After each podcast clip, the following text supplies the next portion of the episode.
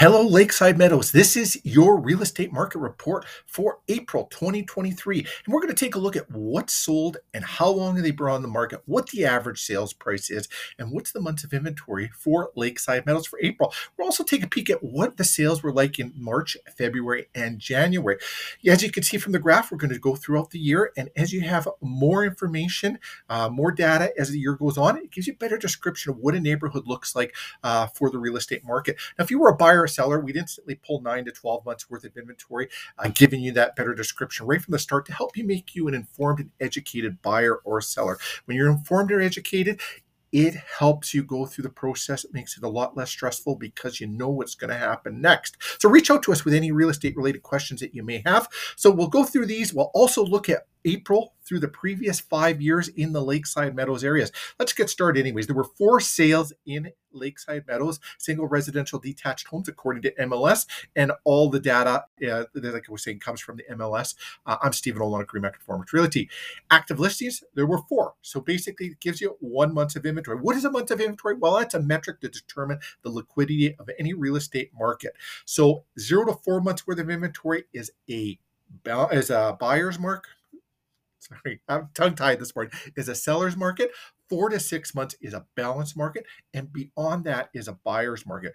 Well, Winnipeg, we've mostly seen lately, it's a seller's market. We did start seeing hinging on a balanced market earlier on in the year, but just hasn't been the case. And even if you look here, you've been into a very good seller's market. 1 month of inventory, 2 months of inventory, only half a month of inventory, a little over half a month of inventory. Average selling price, 340, 345, 502, and 360. There were 2 houses that sold right around the 400,000 mark and a couple that sold in the low 300s. Average days on market was 12. Now let's take a look at the previous 5 years. 360 here was the average sale price for 2023. Now, the interesting thing is a lot of the neighborhoods in Winnipeg were actually seeing the 2021 numbers and the 2023 numbers are very close to each other, but not the case here. Quite a bit higher on the 2021 numbers. And all it could have taken was just only one house selling in the area and a more expensive house. We're seeing that 2022 in most neighborhoods is quite higher. We saw the peak of the real estate market hit in May of last year, where the average sale price in Winnipeg hit $455,000. Then we saw it started to downward trend all the way till February of this year, where it bottomed out, where the average sale price was $375,000. Well, we saw it in March. It go up, 386. April's numbers came out, 409 is the average sale price in Winnipeg.